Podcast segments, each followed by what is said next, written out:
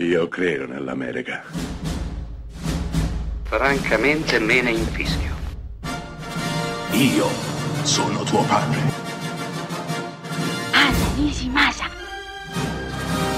Rimetta a posto la candela. Rosa bella.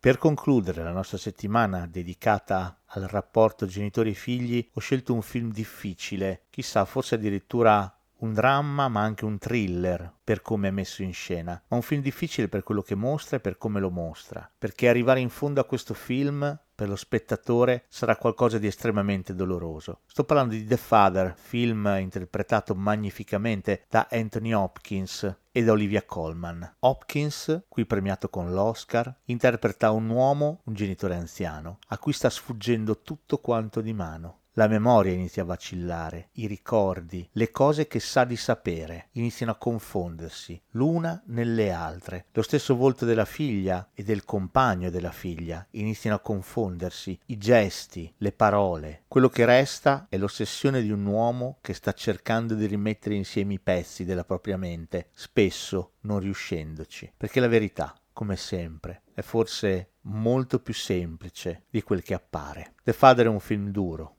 costruito come un thriller, perché lo spettatore ha lo stesso spaesamento che al personaggio interpretato da Anthony Hopkins, incapace di capire dove si trova e cosa sta succedendo, almeno fino alla rivelazione finale. Rivelazione che arriverà amarissima per sollevare il velo di una verità molto più triste e banale di quella che ci era stata fatta intendere. The Father ci urla in faccia, forte e chiaro, che i nostri genitori stanno invecchiando e che noi, i loro figli, dobbiamo fare delle scelte. Le conseguenze di quelle scelte e la tristezza ad esse legate sono rappresentate in questo magnifico film.